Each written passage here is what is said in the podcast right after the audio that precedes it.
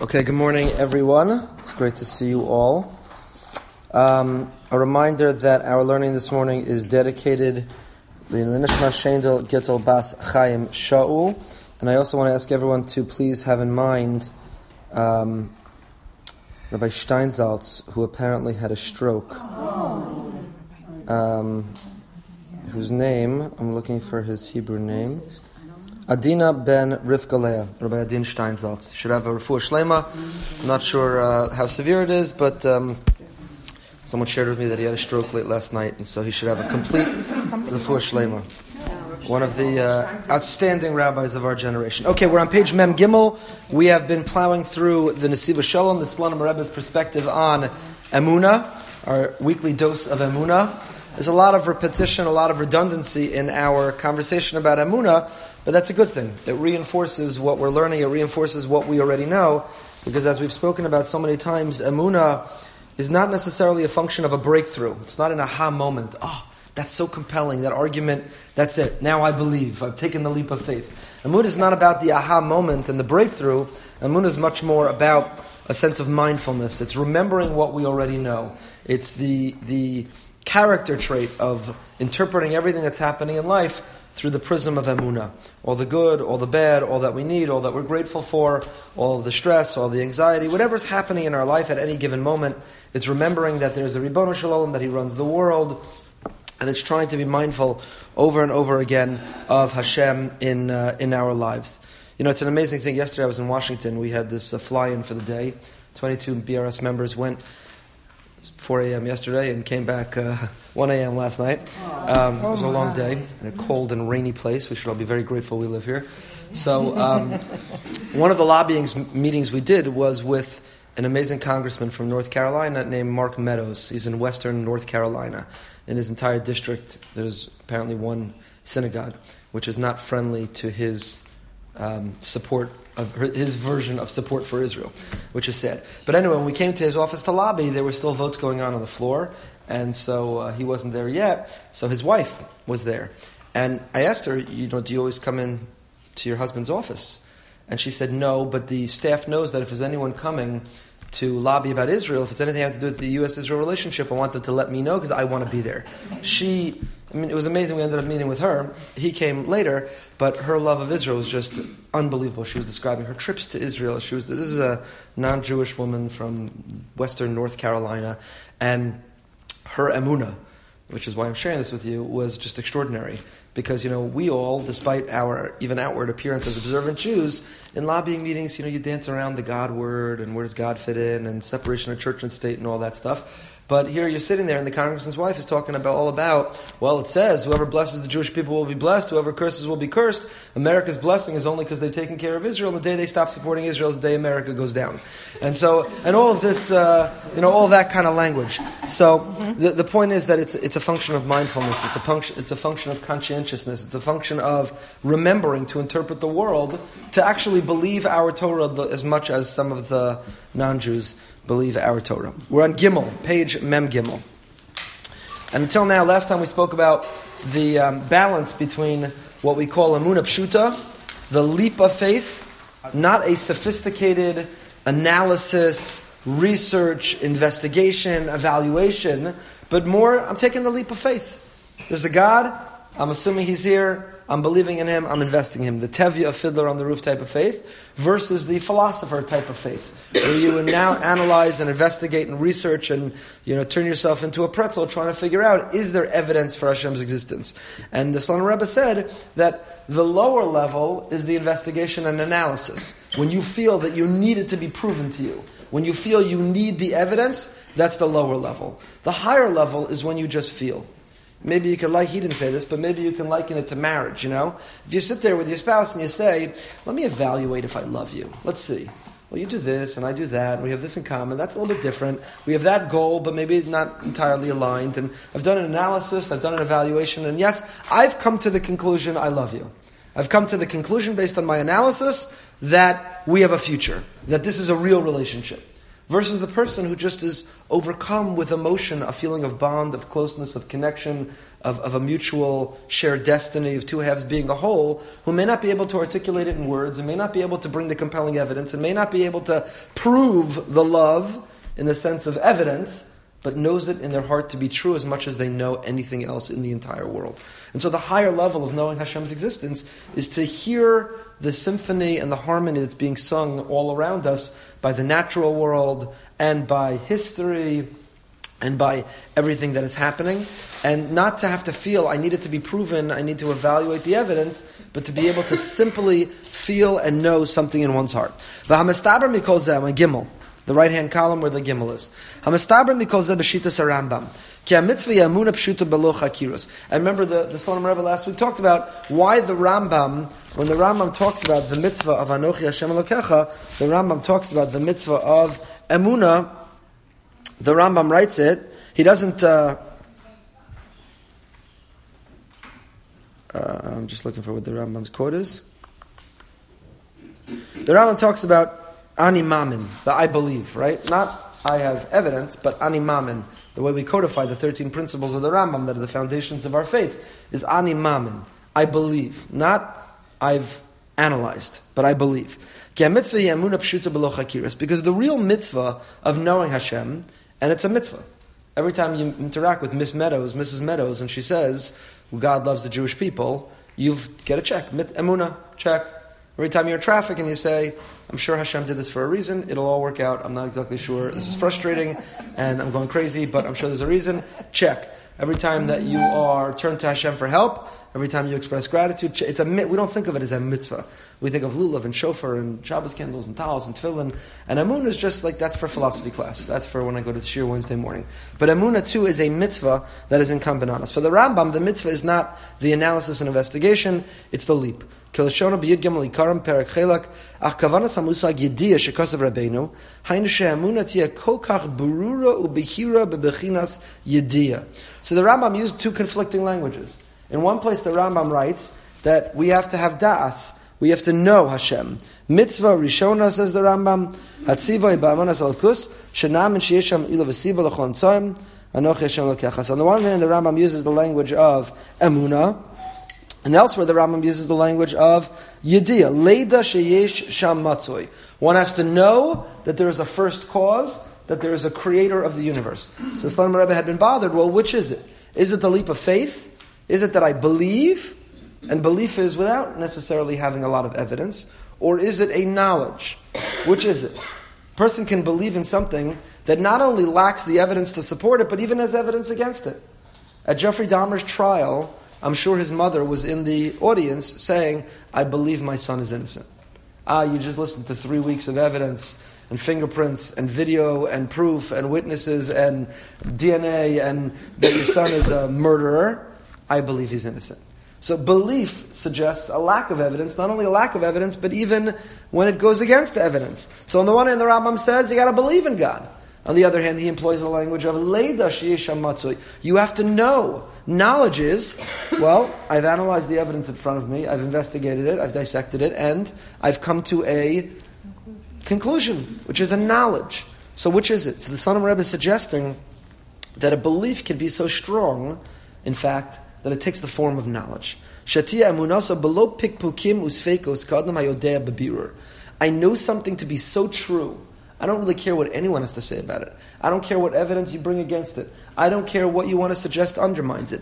I know it in my kishkas to be so true that nothing, nothing, nothing, nothing is going to make me backtrack or make me abandon that knowledge. Right? I gave the example last week. I don't know that any of these examples are perfect parallels, but I'm doing the best I can. So I gave this example last week, you know, like a mother who, who senses something might be wrong with her child, and she's going to every doctor on the planet, she's undergone every test on the planet, all the evidence suggests that nothing's wrong, but she says, I know in my kishkas with an absolute knowledge something is wrong, mm-hmm. and nobody's mm-hmm. going to make me stop mm-hmm. feeling that till I get to the bottom of this. Mm-hmm. So you can have something which is counter the evidence, and yet you know it to be so true. You don't need evidence. It transcends evidence. It supersedes evidence. It's beyond the need for evidence.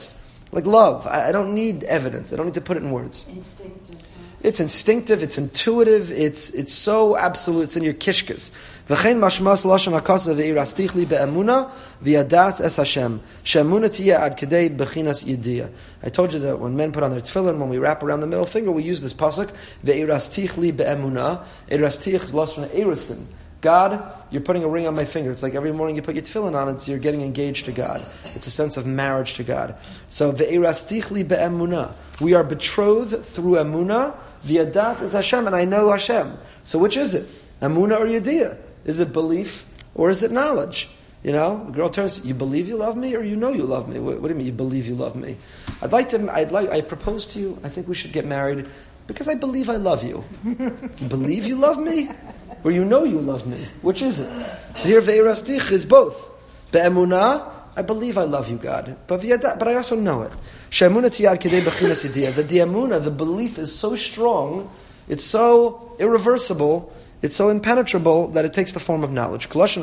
this in Aleinu, it's a pasuk in Sefer Dvarim. Kadosh Baruch Hu tells us, know this today and place it in your heart. That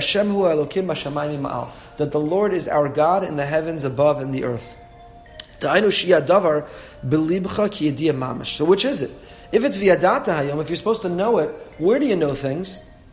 Where do you know things? You know things in your brain. You know things in your head.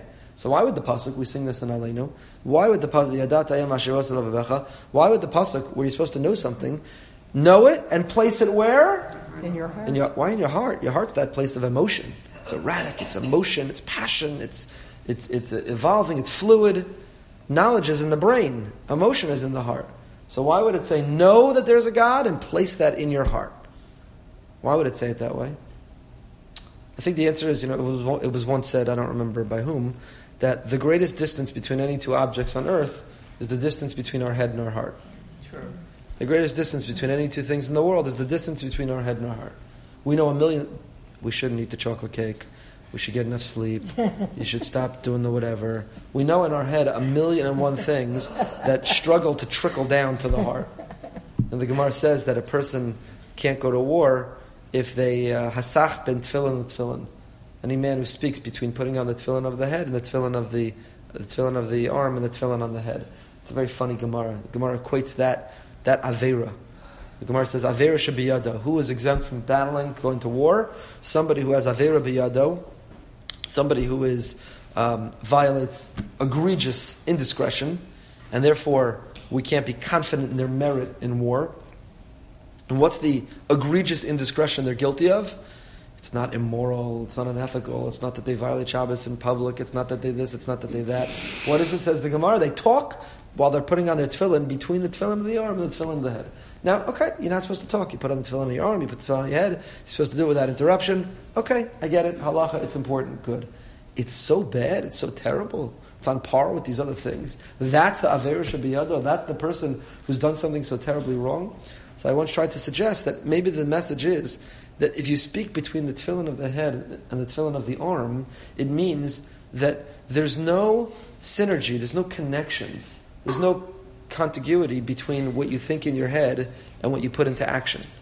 Right? The whole idea of the tefillin of the head is that we direct our thoughts, our emotions, or if, I'm talking about the tefillin to a woman, Shira and Amuna. But you take your thoughts, your feelings, your emotions, and you direct it towards Hashem. And the tefillin of the arm is opposite the heart. You're taking your emotions and your feelings and directing that to Hashem as well. But the arm represents the world of action. The head represents the world of thought. And the idea of not interrupting and not talking between putting them both on is that the world of thought and the world of action are integrated. They flow. You have a thought and you put it into practice. You bring it to reality. It's not that you have thoughts and they're divorced from and apart from and interrupted with reality. There's a flow. So a person who speaks in between, it means that they could know all these things in their head. But when it put, comes to putting it into action, they're not as good. So what happens? You're going you're gonna bring out to war somebody who talks between the two tefillin. So his, his um, direct officer in the army is going to say, I need you to do X, Y, and Z. And they're going to say, well, yeah, that makes sense. Yeah, I know how to do that. That makes sense. That's good. But they're going to talk. Means they're going to interrupt. It's never going to, they're not going to execute on the order. So the idea of the head and the heart is that one is the place of thought and analysis and conclusion. The other is the place of, of action. where we're the place of motivation, of drive. So v'yadata hayom, know it where? In your head. You are capable of knowing about God's existence as much as you're capable about knowing anything in the world. But now, the fact that you know it's not enough, the people who smoke know all the evidence that smoking kills you. Mm-hmm. The people who eat unhealthy food know all the evidence that high blood pressure, diabetes, that it's going to kill you. The people who do X, Y, and Z have all the evidence that it's self-destructive. And yet, it never filters down to the heart. Mm-hmm. The farthest distance in the world is between the head and the heart. And we as Jews are supposed to connect the head and the heart, symbolized by tefillin, symbolized by other mitzvahs that we have, is to create this synergy, this, this synthesis between the head and the heart to be working together in tandem. So that's why Kodesh Baruch Hu, the Pasuk tells us, know it where? In your head. Know it to be absolute truth, irrefutable. Know it. But now take that knowledge and create a synthesis in your heart so that your heart is driven and motivated by that knowledge and that there's no barrier or break in between. Another word about this yediyah. I don't remember if we've spoken about this. If we have, this is I think our twenty-ninth installment of the Amunah Shir. So if we have, you'll, you'll stop me. But the notion of yediyah I think is very significant because as much as here the Slan Rebbe is talking about the leap of faith and to intuit and to have instinct, and to simply feel the pulse and the rhythm and the harmony of the world, and to conclude that there is a creator and that there is a being behind it, as much as he's saying that, and it's true, we should also be comforted and find confidence in knowing that there's also overwhelming evidence for Hashem's existence. And I think the reason that the Torah uses the term yediyah is because what it's saying is, if you investigate the evidence, you, and, you, and you investigate it objectively. Too many people investigate evidence with a bias. See, if you come to the conclusion there's a God, then the extension of that conclusion is that the God created you for a reason. You're not here for the purpose of your pleasure. You're not here for the purpose of whatever you want to do that day. Carpe diem, seize the day. You're here for a mission, for a reason, for a purpose. You have something to accomplish. I'll tell you something amazing we saw yesterday, but I reserve the right to use it again in a drasha later. We were taking a tour of the Library of Congress, this amazing tour that the library um, organized for us, the Library of Congress at large, and then they took us to the Hebraic treasures from the Library of Congress, a display of rare books in honor of the visit of the Boca Raton Synagogue, and they created their own, they took out these unbelievable, you know, the first book printed with any portion of the Hebrew Bible from fourteen seventy-seven. It was unbelievable. Anyway, just incredible books. So we're going around, and they have opposite and display in cases. They have the um, earliest printings of the of the Bible in from Mainz, Germany, um, and one of them, I forgot what it's called, the Bible. I forgot the name of the book. So one of the people with us asked the the librarian, the curator, the person taking us around, "What's the most rare book that you have here in the Library of Congress? Most rare book." They've got millions, millions and millions and millions of books. They, they um, entering the system of the Library of Congress every single day is ten to fifteen thousand new books. It's just unbelievable. And now they're actually part of the Library of Congress now are the tweets of all presidents, which means the next four years they're going to have to expand the, the memory system. There's... there's um, It was just, it was, it was an incredible day. We took a tour of the private library of Thomas Jefferson. They have his actual collection, his library. And to me, the most fascinating part was the religion section, which included Hebrew books. He knew how to read Hebrew. He had Sfarim. And you look at the um, breadth of the scholarship of what our founding fathers knew, the scholars they were, the brilliant minds they were, their understanding of politics, of religion, of the universe. You see the Sfarim they have. And I'm not going to finish that sentence, but you see that what they had, the founding fathers, it's what our rabbis would call Yuridas Hadoros, Yuridas Hadoros, the diminishing of the de- of the generations. So they asked him, "What's the rarest book that you have here in the Library of Congress?" And he gave an answer which startled me and gave me great drasha material. He said, "What's the rarest book I have that we have? Well, this book," and he pointed to this Bible we were looking at. He said, "This book is handwritten from Mainz, Germany, from the fifteenth century, it's unique. There's no other like it. So it's not just, it's the most rare book, it's unique, it's the only one of its kind." Ooh, and that got me to thinking that every human being is unique. They're the only one of their kind. And we go into a Library of Congress and we say, "What's the most rare book that you have?" We're so curious to see it, to get a picture with it, to understand it. and we interact with human beings every day who are not rare. It's not that person's rare. Every human being is unique. They're one of a kind. There never was anyone before them like it. There never will be anyone like them again after it. We are a unique expression of God in this world. Every one of us is unique. And we're so casual, flippant, we take it for granted, the uniqueness of other people. We should walk up to every human being. Can I get a picture with you? You're unique. You're so you're not just rare, you're unique. You know, what are you worth? That's unbelievable. You're unique. Whatever that unique book is in the Library of Congress worth, they bought it for a million dollars during the Great Depression, but whatever it was, they had to have a whole special meeting of Congress, whether they could afford it, the Great Depression, a million dollars. So, but whatever that book was worth, imagine whatever human being, the inestimable worth, how invaluable every human being is, because we're not just rare, we are actually we are actually unique. So every human being is, I have no clue how I got onto this. So anyway, but back to Yediyah, so evidence. Evidence for God's existence. So, examining the evidence. So Judaism asserts, not only this pasuk that we've been studying, the Adata Hayom, know it. Know it in your head, and place it in your heart. But we also have the Ta Haresa Ladas, Ki Hashem Hu Elokim Einod Milvado. When Sephardim take out the Torah, that's what they use instead of Ayidin So Aron. Ta Haresa Ladas, Ki Hashem Hu Elokim. We use it on Simchas Torah, and some shuls sell it for a lot of money. Ata Haresa, Ata Haresa, Ata Haresa Ladas. You have been shown La, not you've been shown Laha Amin.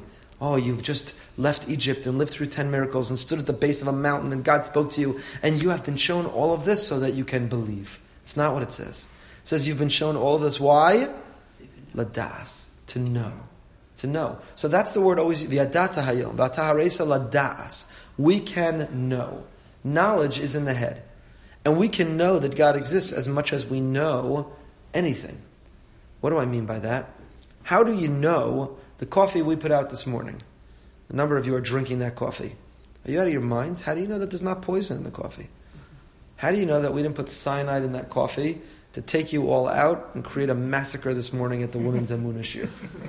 How do you know? Chalila v'chas. How do you know? You may not trust me. You trust Yocheved. She would never do that to you. How do you know? Because you have overwhelming evidence, overwhelming evidence that leads to the conclusion that it's safe to drink the coffee. That the Dunkin' Donuts would not sell it if it were dangerous because it would undermine their whole company. That the Goldbergs wouldn't take the liability. We love all people. We love you. We would never want to hurt you. You have a lot of evidence that you put it together and you say it's safe to take a sip of the cup of coffee.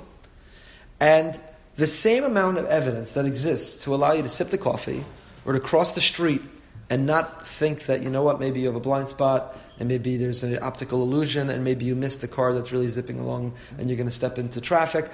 Whatever evidence that exists that allows you to take that medicine you picked up at the pharmacy or eat in the restaurant or cross the street or drive the car and believe the brakes are going to work. Whatever evidence that leads to the knowledge that you have to operate in every area of the world is the same knowledge you can have that God exists.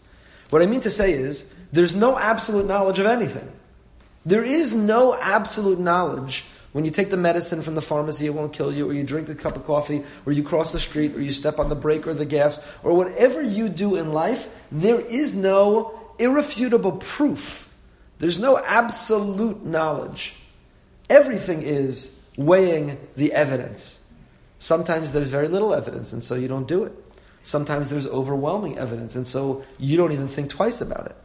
But all of life is about calculating the evidence and coming to conclusions. And what I believe the Torah is telling us is the same amount of evidence, the same pile of evidence that allows you to comfortably conclude you could drink the coffee, you could cross the street, you could take the medicine, you could drive the car, is the same evidence. If you would objectively evaluate the question of God's existence, you would come to the conclusion, yes, He's here. Now you'll say, well, there's no absolute proof. To which the answer is, there's no absolute proof of anything. There's only an a abundance of evidence. And by the way, why is there no absolute proof of God's existence? That's not by accident, it's by design. And this for sure we've spoken about before. Why did God not create a world where there's absolute proof He exists? Wouldn't it be so much easier? You woke up in the morning, God texted you, just a reminder, I'm here, don't forget to daven. You know? You're worrying, you get a text from God, a Facebook messenger from God, God likes your post on Facebook, you know.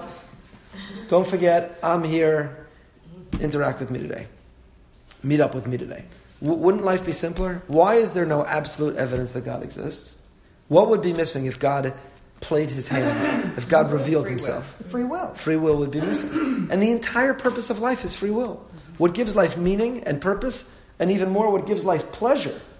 The pleasure is the result of making the right choices, of doing the right thing. What allows one to feel good is when they've made the right choice. So free will is the essence of life. It's the foundation of life. And if God would reveal himself, our free will would be suspended. You wouldn't really have the choice not to obey him because he'd be right in front of you. Nobody ignores the policeman who's right in front of them. Why do you speed? Because at that moment, your brain tells you that police don't really exist. They don't exist on this highway. They're not hiding behind the bridge. You know, I'm late. It's justified. It makes sense. Whatever your brain has to go through in order to justify your speeding, you do it because the cop's not in the lane next to you. But when the policeman's driving in the lane next to you, you don't speed. Your free will at that moment to speed is suspended. And if God were revealed in this world, our free will to disobey him would be suspended. And God cherishes our free will. Without free will, there don't be no meaning in life. For God to create a world of robots, of automated beings who are programmed to do the right thing, what kind of world would that be? You know what makes your marriage meaningful? What makes marriage meaningful is that your spouse didn't have to do what was an expression of caring about you. Maybe they don't always do that expression of caring about you, which makes when they do do it even more meaningful and pleasurable.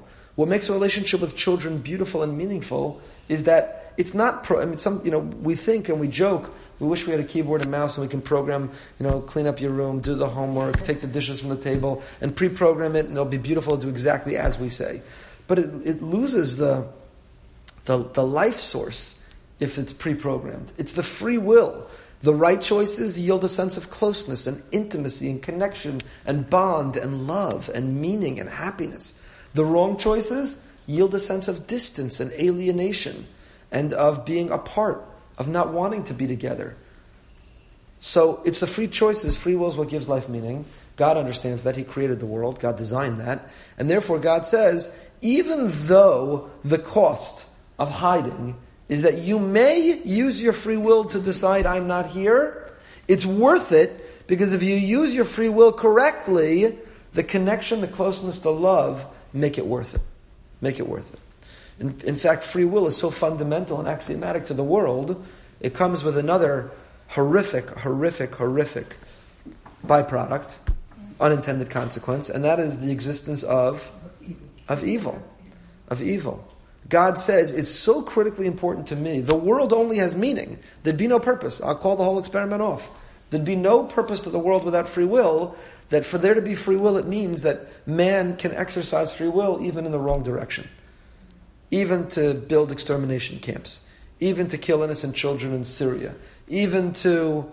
Human beings can use that gift of free will, the most precious gift that we have, for the wrong reason. And if God would intervene and interfere and always stop it, and that free will could never be used for bad, then it wouldn't be free will. It would be manipulated. It wouldn't ever be free will. There are times, as he did with Paro, and you have to talk about why he did and why he doesn't, when we wish he would, and what it does. But on the whole, the the power of free will, the force of free will is so great that it even allows the existence of evil. So God created a world in which he wanted us to have free will. That's the only way that there can be meaning. And in order to have free will, he has to hide. He has to be concealed. We have to look for him and search for him. Like the story of Shir HaShirim, that's just so elusive, so hard to coordinate, and he's hidden. And we're yearning and searching and longing. Because when we find him and we make the choice, so so he's not, there's no absolute proof that God exists. However, V'yadata hayom, or V'ata hareisa ladas. In the end of the day, God says, you know what? I want you to intuit, and I want you to instinctively know I'm here. I want you to believe. But if you're struggling with that, take a look at the evidence. And if you take a look at the evidence, you will see that as much as the evidence supports that you drank the coffee, cup of coffee at your Chevad's house, as much as the evidence supports that you took the medicine from the pharmacy and didn't believe it was laced with cyanide, as much as you crossed the street and didn't think there was an optical illusion you were going to get run over, as much as you got in the car and you didn't, the evidence supported that the gas and the brakes were working, as much as the evidence supports anything else you're doing in life, it supports God's existence. Now you're probably curious to examine the evidence that I'm claiming overwhelmingly supports. And we can do that another time. But I want to go further in the Shlom HaRebbe. But my point is, the Torah is using that via, via data hayom. And what the Shlom HaRebbe is saying is that when you examine that evidence, when you examine that abundance of evidence that supports God's existence, that's the easy part. You know what the hard part is? The V'yadata Hayom, that's easy. What's hard? V'hashevosa el levavecha. To put it in your heart. To be mindful. True. Corner me, sit me down with a cup of coffee, talk about whether God exists, and I will tell you absolutely. You know, as much as we think that religion is suffering in America, the, the research still shows that to, to a large extent, most Americans believe in God. But they believe in God in the theory, in the theoretical. The V'yadata Hayom. You believe, hi, I'm calling on behalf of, uh, I'm taking a survey, do you believe in God? V'yadata, yes, I believe in God. But the V'hashivos el Vavecha, good. Now tell me about how that impacts your life. What do you do in your life that reflects that you believe that there's a God? What are you doing in your life? How does that inform and inspire and guide your life? How does that create your ethics, your priorities, your lifestyle choices, your aspirations and your goals, your boundaries? Great, you believe. V'yadata hayom. How about the v'hashevosa el levavecha? What are you doing about that in your life? I've told you before also that there's three categories. Somebody could be a believer on the one extreme, or a knower. They could be an atheist, or they could be the middle category, an agnostic. An agnostic is someone who hedges. So, I'm not sure if God exists. I'm not sure he doesn't exist. I don't know. I'm agnostic. I'm agnostic.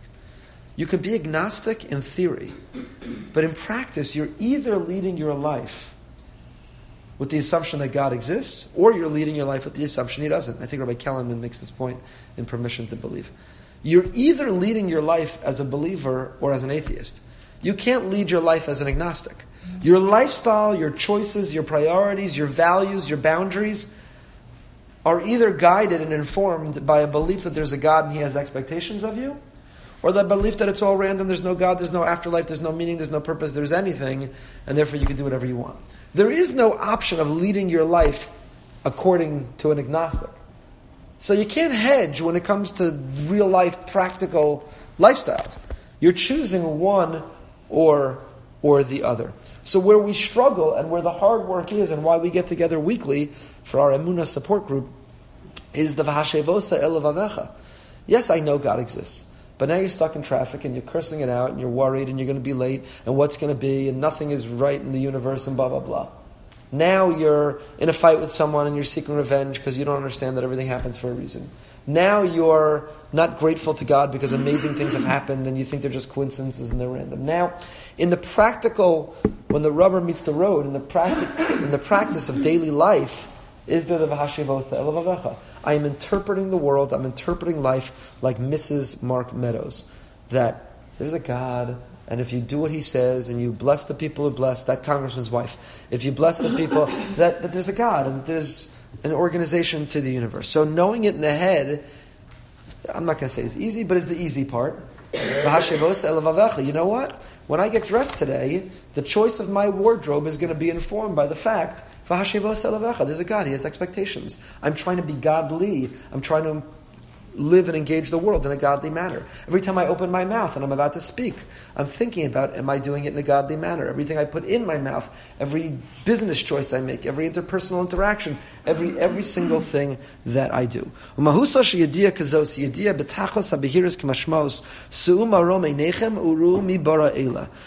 Hanavi says, lift your eyes and look, who created all of this?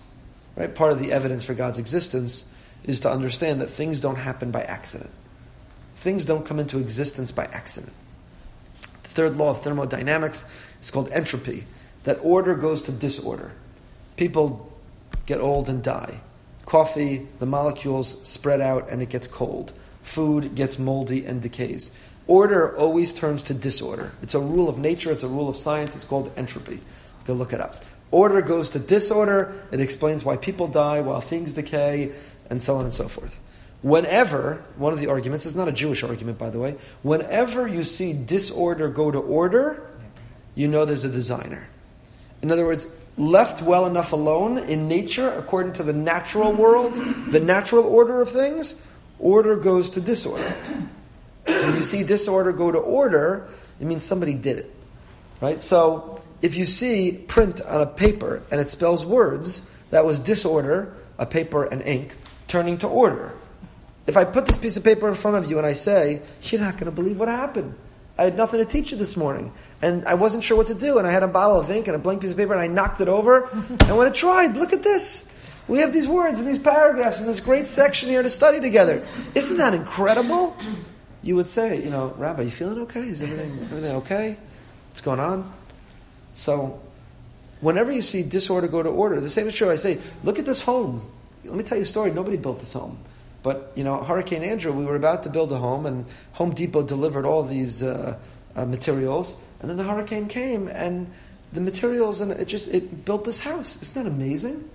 You see that painting on the wall? Nobody made that. You'd laugh. We know intuitively, we know irrefutably, nobody will ever convince you otherwise.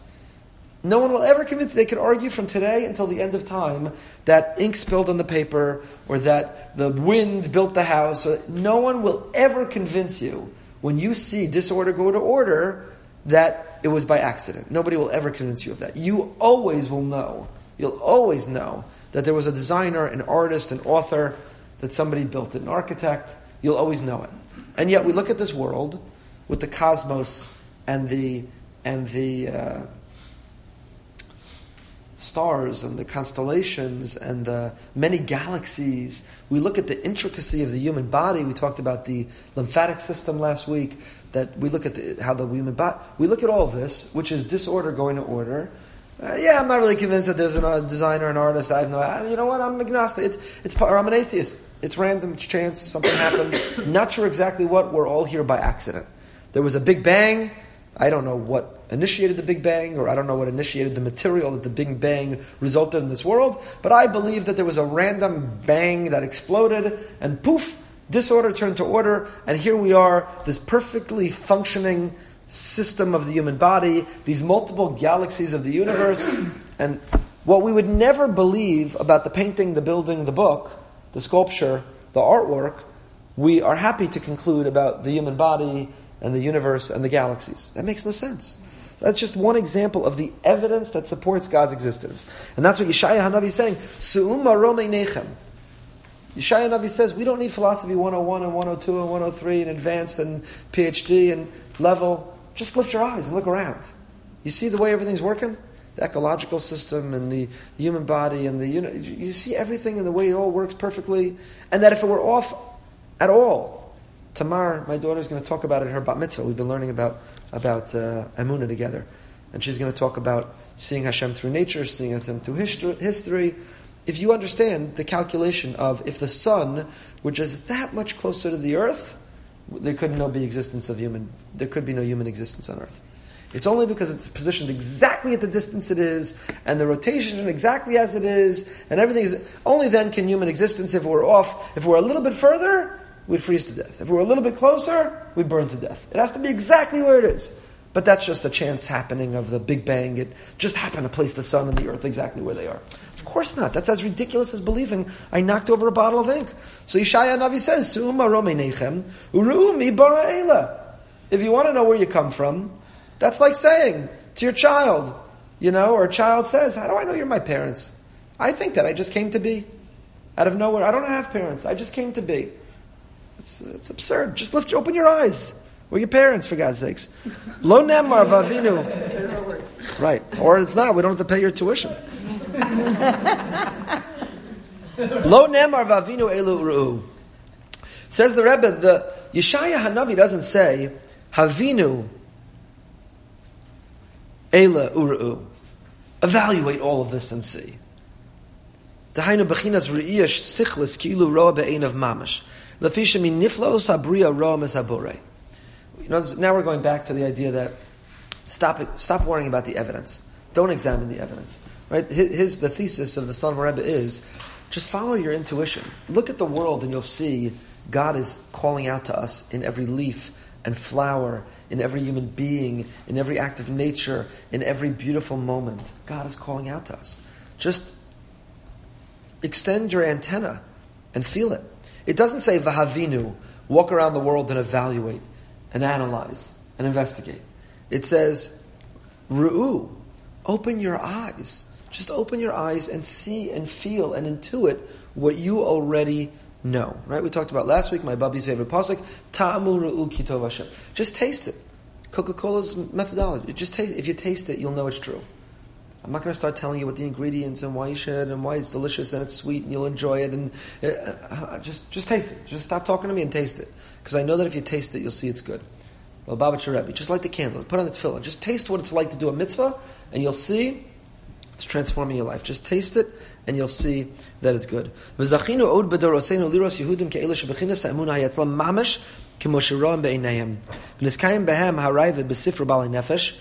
Ata ben Adam, sim libecha l'chol hadvarim ha'ela, v'eseinecha tipakach v'tireh tmunas yotrecha ha'omedes nigdecha. The Ravid uses this language, you, ben Adam, you human being, place your heart on all these things, and open your eyes and see the picture of your Creator opposite you. Don't see a flower, see God who created a flower. Don't see a human being, see Tselem Elokim, an expression of the Almighty. Don't open a history book or open the newspaper and read about history unfolding. See Hashem's guiding hand in that unfolding of history. We're living through extraordinary times. We're living through counterintuitive times. We're living through times that are so unprecedented that every media outlet, every pundit, every political analyst blew it because they followed all the trends, they followed all of the history, and they were unable to predict what would happen because that's how out of alignment everything that's happening. Spent the day in Washington yesterday, the AIPAC offices, one of our members of Congress, Republicans who are happy about the results. I'm not going to use their names. Very high-ranking Republicans who are happy with the results, who've been in Congress since the nineteen eighties, who maybe of Cuban-American descent and the best for Israel ever and for Miami. But you know what? When when asked, when asked, what do you think we can accomplish in the next administration that might be more favorable to Israel? Her answer is, we know the promises the president-elect made. Let's see what's going to happen. Who knows how everything's going to pan out? Nobody can predict the future. Nobody knows what's going to be. Nobody. We're living in extraordinary historical times where there's clearly forces at work which history will look back and try to understand. But as we live through, they were unpredicted, and we can't predict what will happen next. That's Hashem's guiding hand in history. What? Cubs. Oh, the Cubs winning. Yeah, that's that. But that, that's a revealed miracle. I was talking about hidden miracles. I'm referring to hidden miracles. The Cubs win is a revealed miracle. one hundred eight years. Yeah, for the people who don't know, the Cubs won for the first time in one hundred eight years. Um, and they curse of the goat. Behind. They overcame the curse of the goat. The goat was one of the co-sponsors of the Hashgacha Kiddush at Shul Last Shabbos. Um, so you see Hashem's guiding hand in nature. Don't see a flower. See Hashem. Don't see a human being, see Tselem Elokim. Don't read about the election results and how everyone miscalculated and didn't predict it and they were wrong. See, wow, I'm not sure what Hashem's up to. I don't know what's going on. I'm not sure what his plan is. But it's clear as day to me that Hashem, there are forces at work here. Wow, something's going on. I don't know exactly what. Interpret the world. Su'u marom einechem. Just open your eyes. Or the Ravid, Ata ben Adam, place your heart, open your eyes and see the picture of your Creator. Viru ne'elam me'enei kochai, achu nimtza bilvavos v'nigle b'machshavos. And if he's hidden from your eyes, then know that he's found in your heart and he's revealed in your thoughts. He's in your heart and he's revealed in your thoughts. Hashem is in our intuition. He's in our kishkas. I come back to the the insight of Rav Elchanan Wasserman. We'll conclude with this. Remember Rav Elchanan asked, how can you demand every bar and bat mitzvah child to fulfill the mitzvah of Emunah? My Tamari is turning twelve. She's going to be obligated in mitzvahs. And one of the Taryag mitzvahs, not according to the Bahag, but according to the Rambam, is Anochi Hashem Elokecha. So the day she turns twelve, coming up in a, ten days or so, say, Tamar, now you got to be really careful. It's on you. We're no longer accountable for you. Make the bracha before you eat and daven and no lashon hara and be kind to your siblings and blah, blah. It's all on you. Oh, and don't forget, believe, no, not believe, no, v'yadata hayom, ata hareis ladas, at hareis ladas. No, there's Hashem. And Tamar turns back to us and she says, one second, Abba, Aristotle spent his entire life struggling to know if there's a God, and I'm twelve years old and you want me to know? One second, Hashem. Bless you. Great philosophers poured over this question of, is there a God? And I'm twelve years old, and you want me to know? And Rav Elchanan Wasserman said, Emunah is not something you have to learn.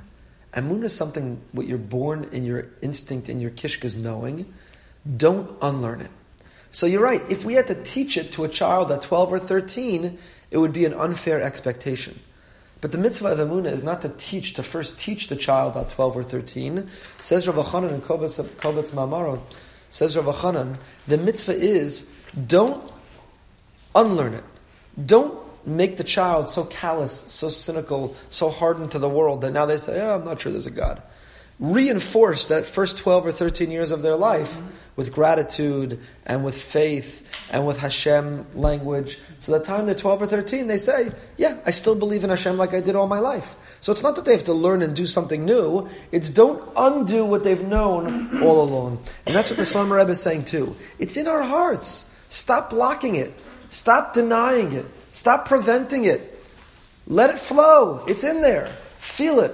See it. So that's our avoda. Our work for next week is not only viadata, not only to know it in our heads, but to do the work of v'hashibosa elavavecha, to put it in our hearts through daily life. Please remember this Sunday, eight forty-five a.m. to one thirty is the annual B R S Sisterhood Women's Health and Halacha Day.